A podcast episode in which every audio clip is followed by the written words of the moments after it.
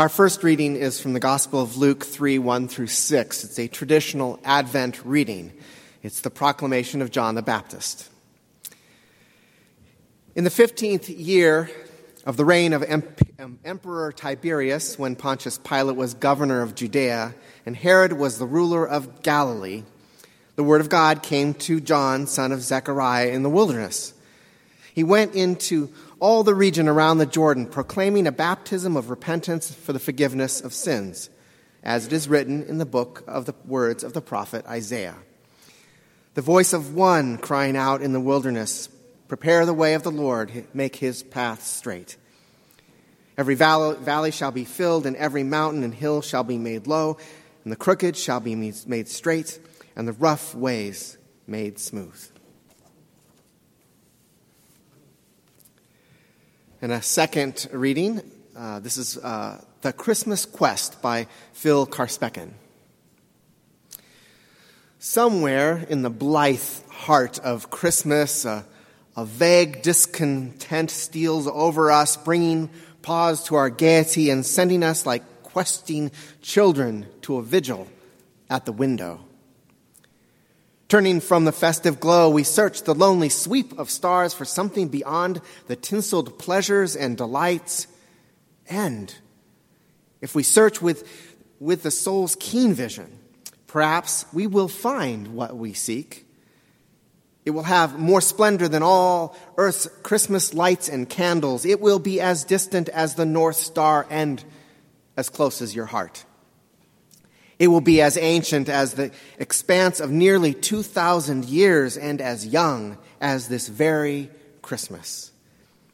It will gleam among the shadows of eternity, and it will adorn your earthly being with the evergreen hope and the celestial ornaments of goodwill. It is a wondrous thing to look deep into the face of the silent night and to find at last in the timelessness of the stars, the spirit of Advent.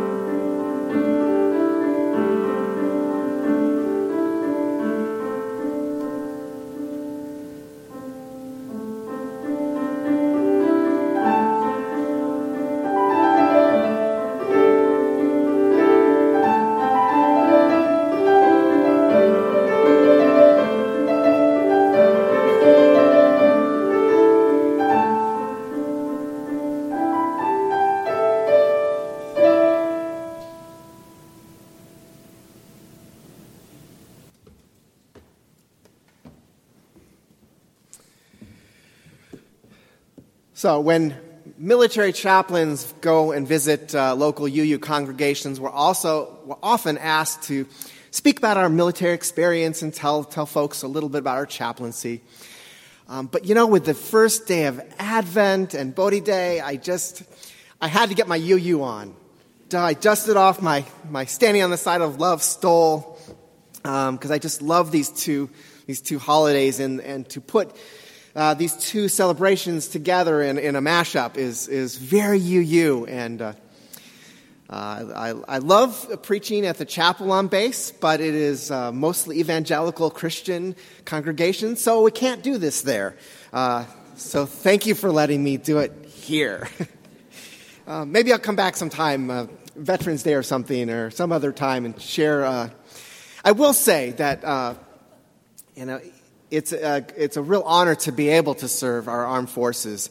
Uh, with today's military being incredibly diverse, um, just in, in, in, every way that our larger society is diverse. Um, you know, as a Unitarian Universalist chaplain, I get to bring our good news of inclusion and absolute radical acceptance. Um, so, it, you know, it, it's our voice in there that, uh, that I get to, uh, to, to live out every single day. So it's, it's an honor to be able to serve that, that ministry. Now, with all my enthusiasm for Advent today, I, I never quite got the whole Advent thing growing up. In fact, uh, my wife Cindy and I just visited my sister down in Southern California. And she had the little Advent chocolate calendar, and they were all very excited about opening the little things. And I even said, you know, well, do you know what it's about? And she's like, no, it's about the Advent calendar. It's the chocolate. And that's the, the way we were raised, was that was pretty much it. Um, you know, it was what we kind of siblings uh, fought over, because not every piece of chocolate was the same size, right? Some were little tiny ones, and some were big ones. I started to get the meaning of Advent after Cindy and I were given a small Christmas ornament, our first Christmas together, now uh, 31 Christmases ago. It was a little handmade wood mouse sitting in a swing. We got it somewhere in the middle of Arizona on literally on, a, on some back road, and she was seven months pregnant, so we were making frequent stops.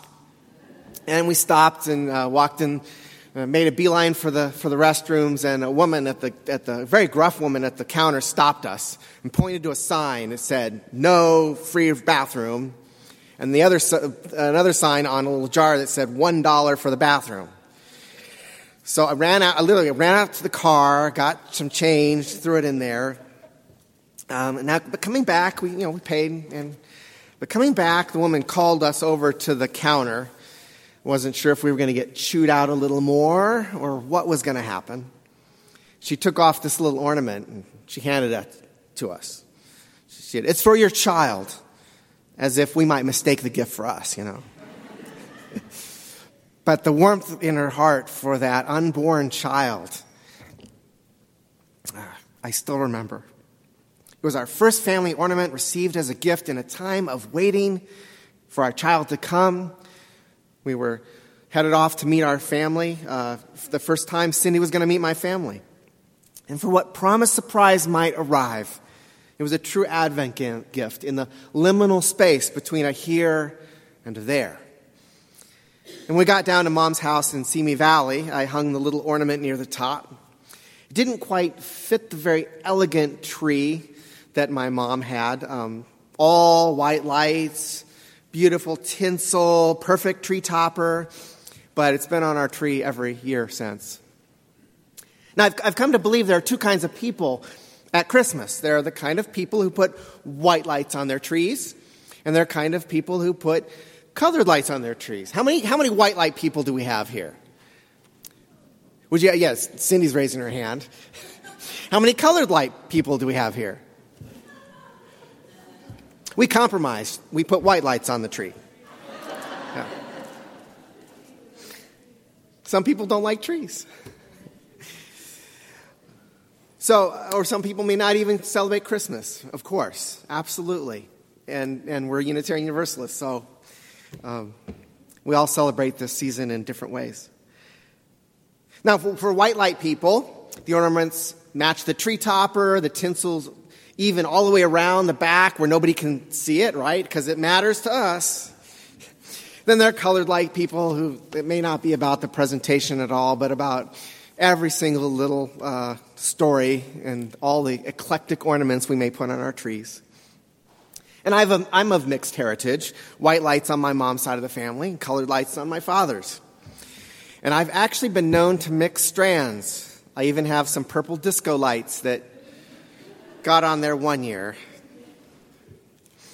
Now, at my grandma's house, there would have been none of that mixing whatsoever. Grandma's tree was always uh, lit in a beautiful coordinated light blue motif. Um, the tree always had to reach the, the ceiling. One, one year she moved to a, a house with very high ceilings, and thankfully my dad uh, worked at a Christmas tree lot, and we were able to accommodate these, these huge ceilings that my, mom, my grandma had. Ah, and every year my dad would pick out the fullest, greenest tree on the lot, and he had orders, of course, from my grandmother. And he would take that fresh, green, beautiful tree into a booth of constructed plywood and uh, put it in the middle on a stand and blast it with the artificial snowblower. Twice for my grandma. Now, see, when I preach that line in the Midwest, I always get huge groans. But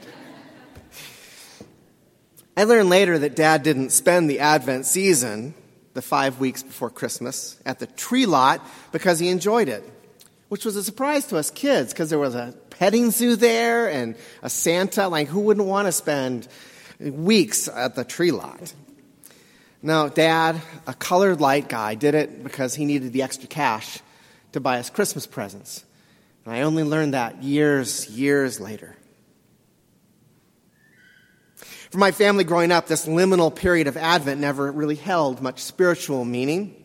It's not to say we weren't religious. In fact, we went to church twice a week. And in fact, that we, we often tried to pull apart the Christmas of the commercialism and the materialism from the religious uh, aspects of it. And so we were kind of, kind of a little removed from all the, you know, we did do that dime store advent calendar, but that was about it. The real Christmas for us was the one that honored the birth of our teacher, which was how we viewed Jesus. I never understood that Advent was really about waiting in a period of holy discontent for something more, something to pull us, pull the world out of confusion and suffering. The central image of Advent is John the Baptist in the wilderness. He was wild, he was clothed in the skins of animals, he dined on, it said, honey dipped or locusts dipped in honey. John, as we heard in our reading earlier from the Christian scriptures, was one in a series of apocalyptic messiahs who would gather throngs of people down on the banks of the Jordan River. And he, they, he, they, these, uh, these uh, prophets hoped to reenact the Exodus, restore and rededicate the temple, and bring uh, uh Israel's sovereignty back from, from uh, captivity. Now, Rome got to John first, but not before he had baptized a young rabbi from Galilee in that river.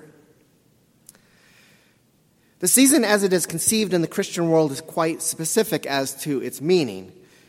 John Raymond, a contemplative monastic in the Diocesan tradition, notes that Advent has a double meaning. It is a season to the, prepare for Christmas when we celebrate Jesus' birth, and it's a remembrance to wait for the coming of final peace to the world. And no matter how we interact with Christmas, that waiting for final peace, for peace to come to the world, is something I think we all, especially these last several years, are waiting, waiting for. Early Christians adapted their observance from a pagan ritual of waiting for a god to come and dwell in the temple each winter season. The feast honoring this god was called Adventus. And on Adventus, the usually closed temple would be opened, says Raymond. Adventus was the anniversary of a God's return, convenient for Christians to adopt for their coming, uh, for the coming of their Lord. Many Unitarian Universalists might puzzle over how to approach, much less, much less talk about the Advent season. Waiting for the arrival of the world's Savior doesn't resonate for all of us. And although ours is a religious association descended from Christian roots, today's UU Christians are only one of many branches that extend through our churches. How, how about you?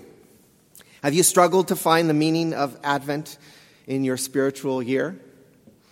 Or have you simply ignored it? Is it simply a thing of loveliness from another tradition's liturgy? So let me tell you how I came to a better understanding of this holiday. Surprisingly, it arose from my practice of insight meditation. Yes, I'm a UU Christian with a Buddhist meditation practice and an Emersonian reverence for nature. As an Air Force chaplain working along, uh, working with all Baptist and evangelical Christians, it kind of makes their heads hurt. yeah, they come over to my house and there's a cross on the wall and a Buddha in the corner and a little meditation center. You know, I'm that guy. But you get it, right? Christian faith, Buddhist practice, Emerson, maybe not in that order, mix and match, rinse and repeat. No matter, no, so no, no matter how many years anyone's meditated, I'm told, there are times when a nagging thought or a problem just won't leave us alone. That's what happened to me one cold winter's night about 15 years ago. And I was in Chicago and it was cold. We uh, sat in the meditation hall uh, on our cushions on the floor, uh, kind of a French window letting cold air in. I was freezing cold. And I had a problem that was, wouldn't leave me alone. My, my internship su- supervisor minister had told me that I was going to preach on Advent, and it better be good. Advent is about waiting, so using what I've learned in meditation, I told my worry to wait. I will I'll get back to you later. Oftentimes we're invited to simply we invite a, a worry or a care or concern to sit down beside us. You'll be there in an hour when we're done. No can do, said the worry. You're going to be up in front of the congregation speaking about Advent. They want answers, they want inspiration about Advent. All I could think about was chocolate calendars. And then a little thought emerged from the quiet. Not another one, I said. Can't you guys leave me alone? And the little thought said, What are you doing here? I'm sitting. What are you what are you doing here? I'm sitting. What are you doing here night after night on this silly little cushion of yours? I'm sitting. And what are you sitting for? I'm sitting and waiting. Ah, waiting, the practice of Advent. In this way, most spiritual practices are a kind of waiting, right? Active listening in covenant groups, right? You're sitting there waiting, not for your turn, but just sitting there absorbing what's happening in another person's life. The body in yoga, working with music. I, I play trombone in the Solano Winds, and some of our pieces have like 32 measures of, of rest. We're just waiting. Release through chanting. Lectio Divina, a practice I heard Reverend Christian lecture on last year, right here in your fellowship hall, waiting for the text a sacred text to speak to you. Even regular attendance at church can be a spiritual practice rooted in a waiting together for the appearance or return of something unseen yet known. Contemplative prayer is a profoundly universal practice that I, that I sometimes do. That's where we put a, a word at the center of our meditation. Uh, during Advent, I like to do that each week. So this week, I meditate on hope. And every time one of those thoughts creeps in, breathe in love and I breathe out hope. Might be worth trying this week. And this led me to another realization, of course, that this week of December also celebrates Bodhi Day, or the day the historical Buddha, uh, an Indian prince named Gautama, we heard earlier, sat down under a tree and he woke up, gained enlightenment. This confluence of, of observances, Bodhi Day and Advent, has brought a richness of this time for me. We heard earlier how he, he left the sheltered existence of his palace, went out into the world, discovered illness and, and old age and death, didn't know what to do with it. So he sat with it, sat with life, everything that life was presenting to him, and realized that the acceptance of it is the key. And he, but he didn't know what was going to happen when he sat down. He just sat there. He sat there for about a week, we're told. He was tempted by the Hindu god Mara with the idea that, that life might be about pleasure and worldly satisfaction. This is 2,600 years ago, the Pali texts tell us. The teachings of the Buddha, as he was thereafter known, assume that we can follow if we wait, we practice, just keep practicing. A man sitting, waiting, not knowing what he waited for.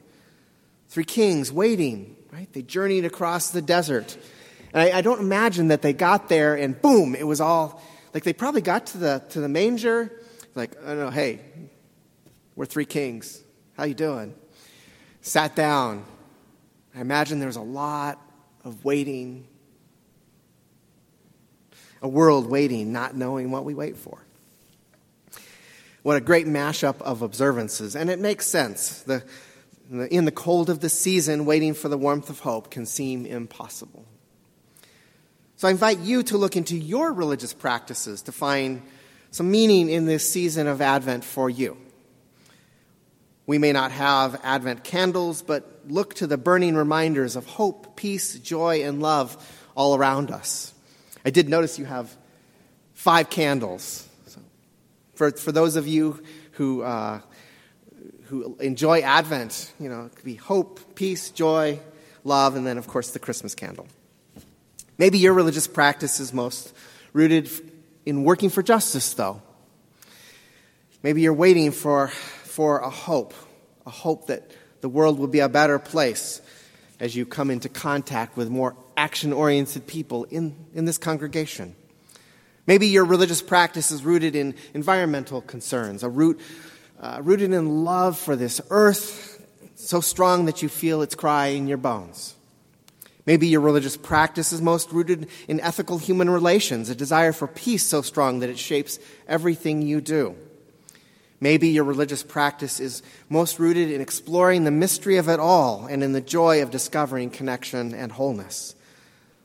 So, together, we can enter Advent. And I invite you to do it with intention, even with reason, looking to the light above to guide your way through it. I invite you to engage it with the depth of mindfulness, so it might add meaning to your spiritual life, or might add depth to your worshiping community, your families, your individuals. As we wake up, the world wakes from its ignorance and slumber.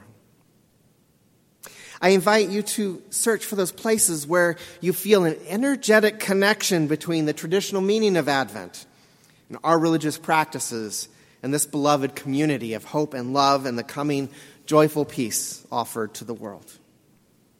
I invite this season for you to explore a meaning of Advent that resonates with you. And so I, I pray. May all beings be full of hope and find joy. May all beings find loving kindness in the waiting. May peace prevail over all. May it be so. Amen.